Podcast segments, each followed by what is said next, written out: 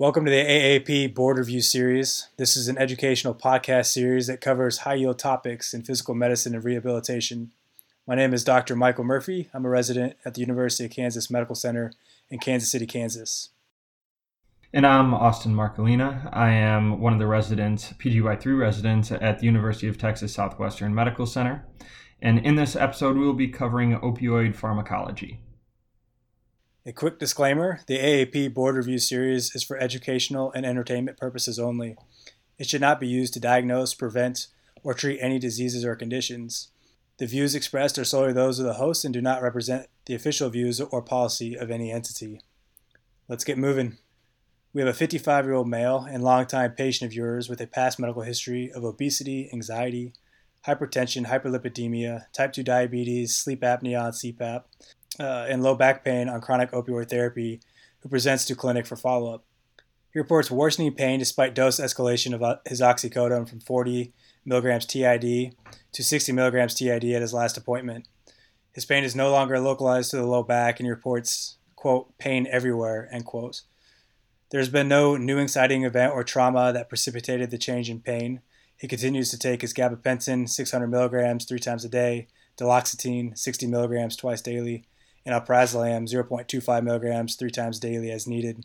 His vitals are stable and his physical exam is otherwise unchanged from his previous visits.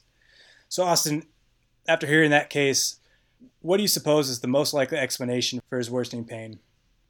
Based on his symptoms, the description uh, that you put out there, as well as some of the medications that he's on, the first thing that I'd think of is opioid induced hyperalgesia, otherwise known as OIH.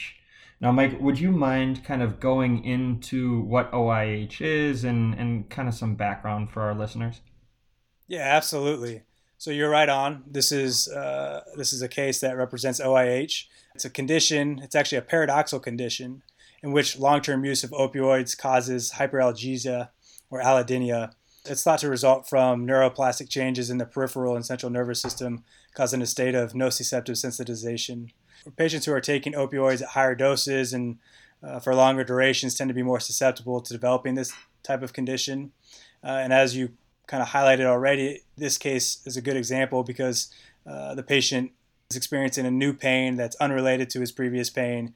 It's more diffuse. He's had worsening hyperalgesia in the setting of recent dose escalation. And he's already on high dose opioids already. Another question I have for you what are some of the common side effects that patients are at risk for? And then also, of those side effects, which one tends to be the most dangerous or which one do we worry about the most? So, the common ones we typically think of are going to be uh, things like lethargy, but it, I think probably the most common one is going to be constipation. In terms of most dangerous, the one uh, that all providers, no matter the specialty, are going to be concerned with is the risk of potential respiratory depression. You're spot on on both of those answers. As you said, one of the most frequently encountered side effects of opioids is constipation. And it's important to, to really understand how that process occurs. Opioid peptides activate receptors on the enteric system, which control both motility and secretion. As a result, there's an inhibition of gastric emptying, an increase in sphincter tone, and an induction of stationary motor patterns. Together with inhibition of both ion and fluid secretion, constipation ensues. Laxatives are frequently used to treat opioid induced constipation, but oftentimes their efficacy is unsatisfactory. Specific antagonism of peripheral opioid receptors is more is a more rational approach. Uh, it can be accomplished by using opioid receptor antagonists uh, with limited absorption, such as oral prolonged release naloxone and opioid receptor antagonists that do not penetrate the blood-brain barrier, uh, such as methylnaltrexone and uh, alvimopan. Like you said, the most worrisome and dangerous side effect uh, that we worry about is respiratory depression. Uh, and this occurs due to a decrease in carbon dioxide sensitivity in the respiratory centers of the brainstem. Are there any other side effects that maybe are not as well known uh, that potentially patients would be curious to know about before starting this type of medication? You know, absolutely. Um, and I touched on one being lethargy, a common side effect associated with uh, opiate use. Another one that you can, or another few that you can consider are things like nausea and vomiting. And there's also a potential for sexual dysfunction, including both erectile dysfunction and decreased libido in those that actively use opiates. Perfect. So we've touched on some of the, the more common side effects. So now let's transition just a touch and talk about daily oral morphine equivalents uh, and do some basic opioid conversions. So with this patient, Austin, what would their daily oral morphine equivalent be? So we're going to have to dive into a little bit of math here um, because it, the the dose or their their dosage of oral morphine equivalent is going to be 270 milligrams a day. But there's a couple of steps that we need to to get to in order to get to that final answer. So the first thing uh, that you go back if you were to think of the question stem is that the patient is taking 60 milligrams of oxycontin orally tid or three times daily so total daily dose of oxycodone is 180 because you have 60 times 3. That's pretty simple first step. Next step is going to be converting that 180 milligrams of the oral oxycodone to the daily oral morphine equivalent dosage. Okay. When you look at the equianalgesic charts, um, which you can find most places, whether it's through, you know, Google, a lot of textbooks, things along those lines um, you'll uh, notice that 20 milligrams of oral oxycodone is equivalent to about 30 milligrams of oral morphine, which means there's a conversion factor of about 1.5 of oxycodone to morphine in the oral formulation. And so, as this patient's current dosage of oral oxycodone is 100 milligrams per day, that's going to be equal to the final answer, which is 270 milligrams per day of oral morphine. Perfect. Could have explained it any better. Now, let me ask you this. Say this patient was taking hydrocodone instead of oxycodone. Would this change your answer at all? So it would. Again, uh, looking at those equianalgesic charts, that's going to be uh, very helpful when you're trying to determine, say you're in the clinic or, or in certain clinical situations and you need to uh, find the oral morphine equivalent. Maybe you're transitioning from one medication to another. Say you're transitioning from something uh, like an oxycodone to uh, a hydrocodone. Despite the similarity in names, they do have different morphine equivalents. So the conversion factor for hydrocodone to oral morphine is actually going to be one to one. So if it, they were taking 180 milligrams of hydrocodone instead of the oxycodone, it would be 180 milligrams of the oral morphine. This next question I have for you is probably one of the most important questions, and it's what should a patient's daily oral morphine equivalent be? You know, I, I, it's a challenging answer based, especially based off of kind of what we see through, uh, you know, the media, medical literature today, things along those lines, especially in regards to uh, the opiate crisis uh, that we see, you know, in our daily lives, in our daily practices. Um, the textbook answer that you're going to find is going to be a goal of 50 or less than 50 um, but certainly less than 90 uh, morphine equivalents per day, uh, as patients have been found to be two times more likely to experience overdoses at greater than 50 per day. Coming back to our case a bit, and knowing that the best treatment for OIH is to stop taking opioids, you decide to prescribe your patient an opioid taper. Unfortunately, a few weeks later, his patient's wife frantically contacts your clinic after finding her husband minimally responsive pale on the face, blue lips, shallow breathing. You advise her to contact EMS immediately, in addition to administering what previously prescribed medication. So, the medication that we're going to want to prescribe in this case is going to be uh, naloxone. Um, and Mike, I was hoping that you could kind of dive into naloxone a little bit, give us the understanding of this scenario, why we'd be using naloxone, and how it would be effective for the patient in this case. Absolutely. So this scenario demonstrates really the rapid loss of opioid tolerance, uh, which is co- which can be commonly seen in patients who are either taking drug holidays or have been tapered off of their medications altogether, and then they sub- subsequently restart taking their previous drug doses. Um, as you said, naloxone is the correct answer to this question. Uh, it's an opioid antagonist, um, and it is our go to medication for treating opioid overdose. And the reason being is it can actually reverse respiratory depression and hypotension within one to two minutes if administered IV, within two to five minutes if given IM, and then within 8 to 13 minutes if, if administered intranasally. But you need to be aware that a lot of times we need to give these patients multiple doses because the half life of this medication is so short. It's oftentimes between 30 to 30 minutes to two hours, depending on the route of administration. The next important point to take away from this is that naloxone oftentimes precipitates an opioid withdrawal.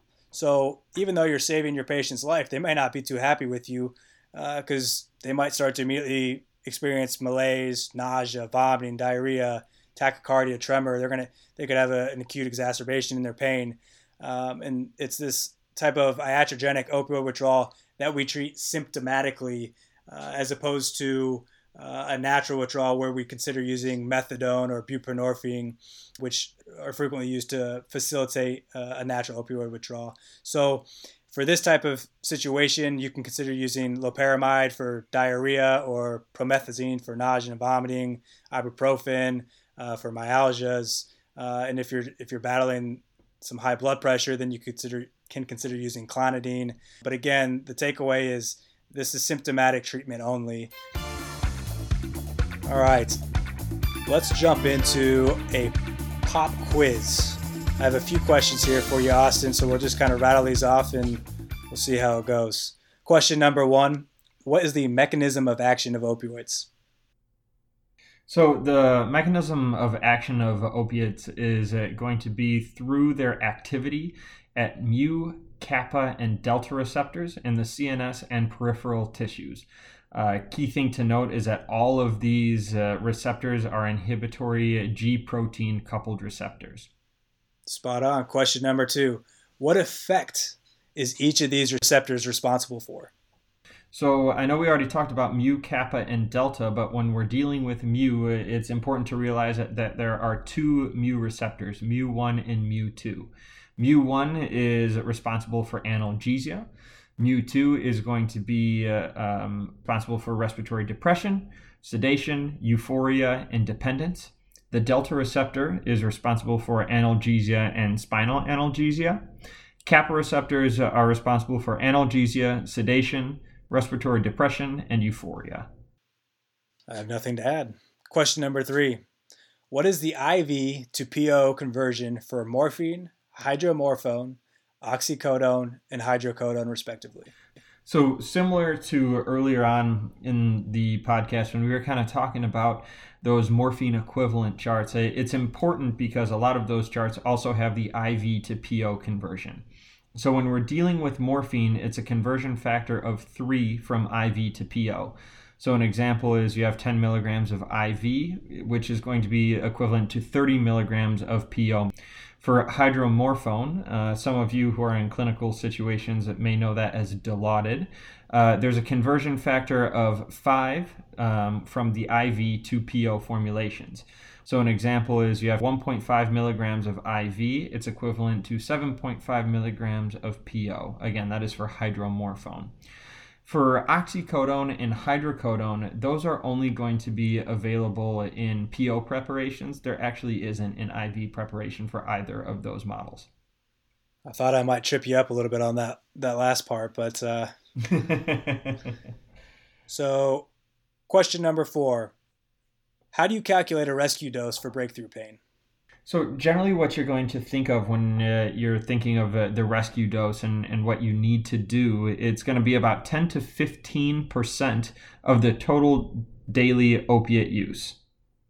Spot on again, 10 to 50 percent of the total daily opioid dose. Uh, and the only thing I would add to that is uh, you want to administer a short-acting, immediate less immediate release preparation. All right, so I think we've really touched on everything I wanted us to get out of this first case. So let's just transition over to our second case.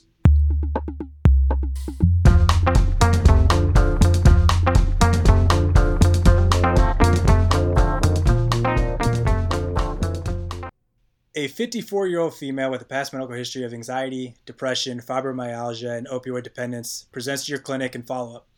She's been maintained on controlled release morphine, 30 milligrams twice daily for multiple years now, and she now wishes to come off of her chronic opioid therapy. However, she does have a, a history of significant withdrawal symptoms, and she's voiced some concern uh, about this during the weaning process. First off, Austin, what are some common withdrawal symptoms uh, that our listeners need to be aware of? So it's going to be uh, similar to uh, the exact. Well, it's a, it's going to be the exact opposite of a lot of the symptoms that you'll find in overdose of opiates. Um, and, and some of those side effects that we typically think of, like some of the lethargy, sedation, um, constipation, respiratory depression, things along those lines take the exact opposite. And so uh, the things that we typically see in uh, opiate withdrawal are going to be chills, agitation, insomnia, nausea, vomiting, diarrhea, abdominal pain, and muscle aches. And those can last for anywhere from days to weeks, uh, depending on the patient's opiate use before their withdrawal symptoms. Perfect. Now, you're treating this patient in clinic and you're considering starting methadone or buprenorphine, as we talked about earlier, uh, in order to facilitate opioid weaning. Are you aware of the mechanisms of action for both these medications? So, even though uh, methadone and buprenorphine are, are two medications that are commonly thought of within the same realm, they actually act a little bit differently. So when we're talking about methadone, uh, you know, we talked about those opiate receptors previously, right? The mu, kappa, delta, those were the three main categories. Methadone is going to be a full mu agonist, whereas buprenorphine is going to be a partial mu agonist and a full kappa antagonist. So again, we'll go back through that. Methadone is a full mu agonist, whereas buprenorphine is a partial mu agonist and full kappa antagonist. Awesome. And can you review again, just briefly for our listeners that may have quickly forgotten what those uh, receptor effects are? Absolutely, not a problem. So we'll kind of go back through again. Mu1 is going to be for analgesia, Mu2, respiratory depression, sedation, euphoria, and dependence. Kappa is going to be for analgesia, sedation, respiratory depression, and euphoria.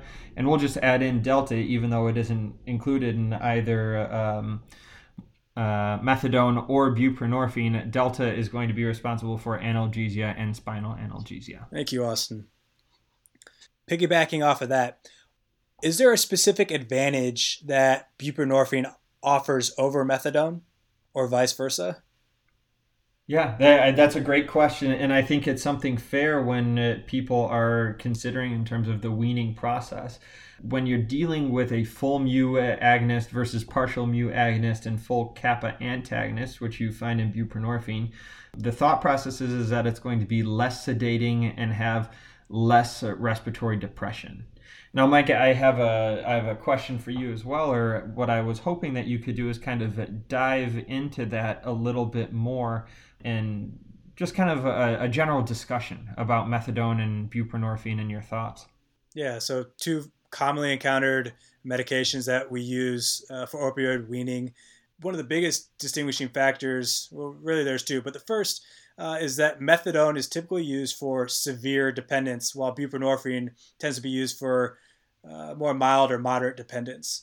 Uh, buprenorphine, however, has the added benefits of demonstrating a ceiling effect in which, after a certain point, taking more of the medication will not increase the effects of the drug. And so, intuitively, this really does offer an overall better safety profile. As you alluded to, it's less sedating, as less respiratory depression, and consequently, there's less risk for overdose and less risk for abuse potential. So, uh, if if anything, those are probably the two major points that I'd, I'd take away between buprenorphine and methadone. All right, Mike, it's uh, time for rapid fire review. We're going to flip the script slightly. You've been asking me all the questions up to this point. It's uh, time for you to answer some of my questions, if that's all right. Uh, no thanks. no, just kidding. Go ahead. All let's, right. let's see what you got. So, uh, Mike, I'm going to tell you an opioid type, and if you wouldn't mind, please tell me the selectivity. And so, we're going to start with natural opiates, okay? Sounds good. So, the first natural opiate is going to be morphine. So, morphine is going to be, it's going to have high mu, low kappa, and low delta sensitivity. Okay. What about for codeine, the other natural um, opiate? Codeine is both a weak mu and weak delta uh, agonist. Both of those are correct. Nice job, my friend. Okay, on to the next uh, category, which is going to be semi synthetic. We have hydromorphone, hydrocodone, oxycodone, and oxymorphone all within the same category. Well, that's a, a softball pitch. They're all mu agonists, Austin. That's correct. And we just touched on this one, so let's see if uh, you were paying attention when you were asking the questions. For buprenorphine, what does that count towards? Partial mu and full kappa. And well, let me say that partial mu agonist, full kappa antagonist. Look at that. He was paying attention. All right, we're going on to the final part. Uh, and that's going to be for synthetic, or the fin- final category, I should say, is synthetic. Um, fentanyl. Fentanyl is a high mu, low kappa, uh, and actually doesn't have any delta selectivity. What about tramadol? I'm glad you asked tramadol. This tends to be uh, a common board question, and it's both a weak mu agonist and a weak norepi serotonin reuptake inhibitor. Uh, and it's that latter half that tends to be board relevant, knowing that it has uh, some action on both norepinephrine and serotonin tends to be important. Okay. And I think that's a key point and a key for folks to remember. So, if you wouldn't mind repeating when we're talking about tramadol, what were those uh, uh, receptor activities? So, tramadol is going to be a weak mu agonist in addition to a weak norepinephrine serotonin reuptake inhibitor. Okay. And then finally, uh, we're talking about methadone again that we touched on just briefly. Where does methadone tend to react? Methadone is a high mu, high delta, low kappa. It has serotonin and norepinephrine reuptake, and it also is an NMDA antagonist. So, another topic that I wanted to bring up is the chemical composition of opiates. There's three different uh, chemical classes that we typically think of. Would you mind going over those three classes and uh, which um, medications or formulations fit into each class? Sure, not a problem. The first class is the phenanthrenes, which includes codeine, hydromorphone, levorphanol, morphine, oxycodone, hydrocodone, and pentazocine. The second class is phenylpiperidine, which includes both meperidine and fentanyl. And lastly, the third class is phenylheptane, which includes methadone and propoxyphene. So the reason that I wanted to bring this up and, and kind of delineate between these three chemical composition classes is that a patient who is allergic to an opioid from one class, so for an example is morphine, which is a phenanthrene, may be treated with an agent from another class, something like a methadone and a phenylheptane, without true cross sensitivity.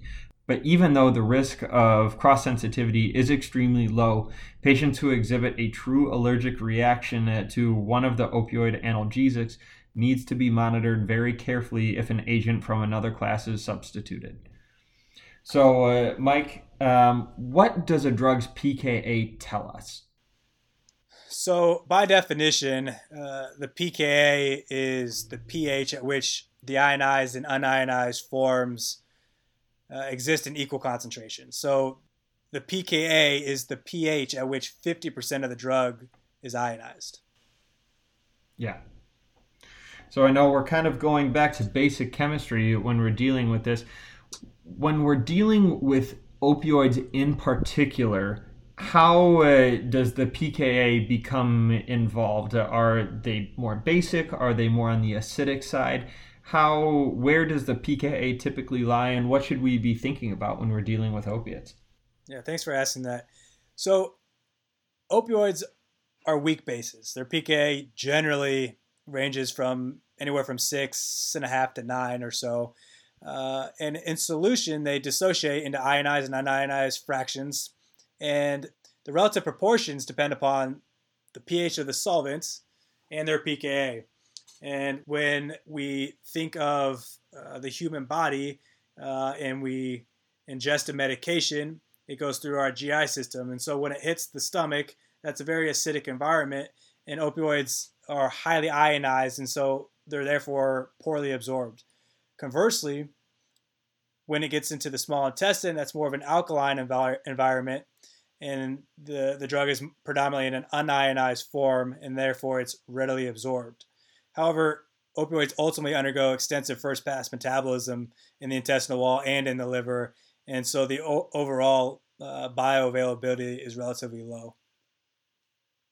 So, while we're staying on the topic of kind of the basic chemistry associated with opiates, what does a drug's octanol to water partition coefficient tell us about that that medication or about that drug?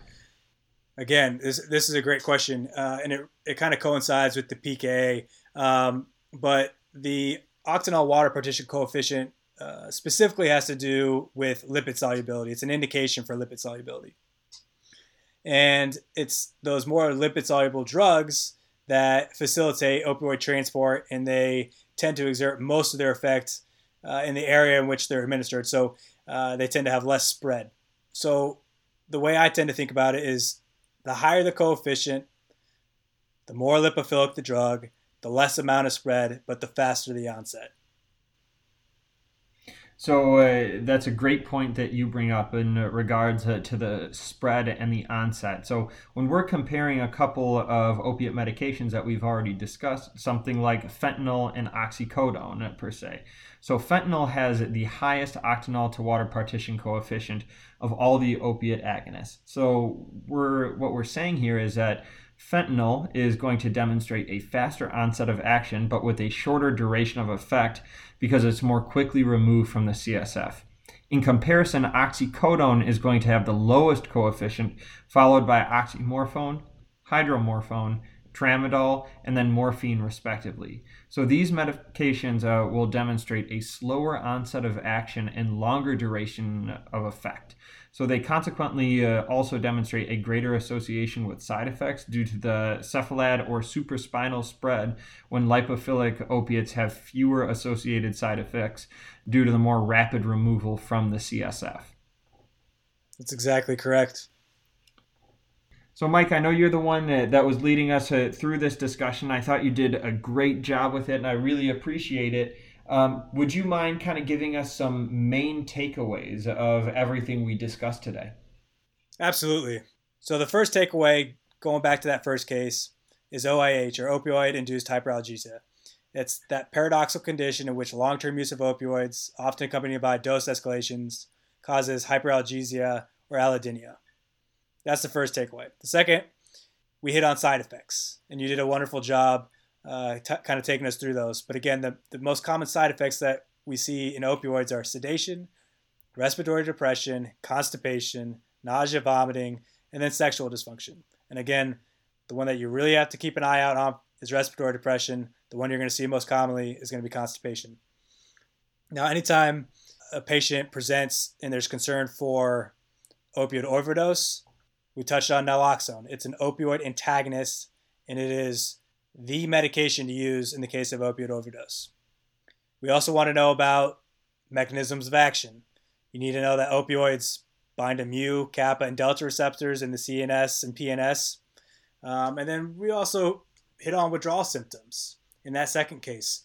Probably the ones that I would take away, uh, and like you demonstrated, they're really kind of the opposites uh, that we see in uh, opioid uh, overdose. So these patients will have chills, agitation, insomnia. Uh, they can also still have those GI uh, upset um, symptoms like nausea, vomiting, diarrhea, abdominal pain, and then they can also have muscle aches. And just know that those symptoms can last for days or even weeks.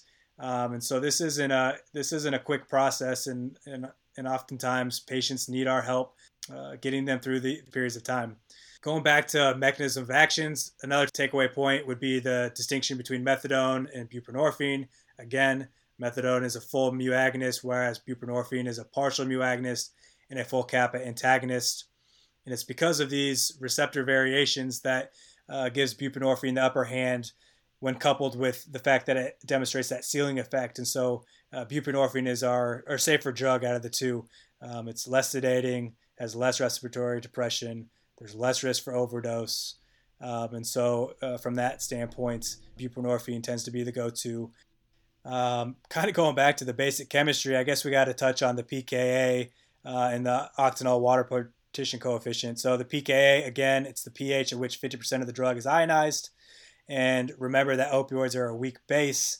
And so, in general, the higher the pKa, uh, the faster the onset of action. The octanol water partition coefficient, it reflects lipid solubility. So, the higher the coefficient, the more lipophilic the drug, the faster the onset. Um, and again, there's there's also uh, less spread.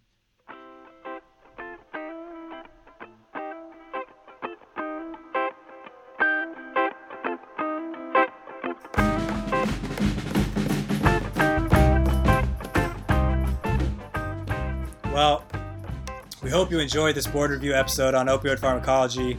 A special thanks to the AAP for their support of the board review series. If you thought this podcast was helpful, please share with others who may also value the content. And don't forget to follow the AAP on Twitter, Instagram, and Facebook to stay up to date on the latest news and opportunities.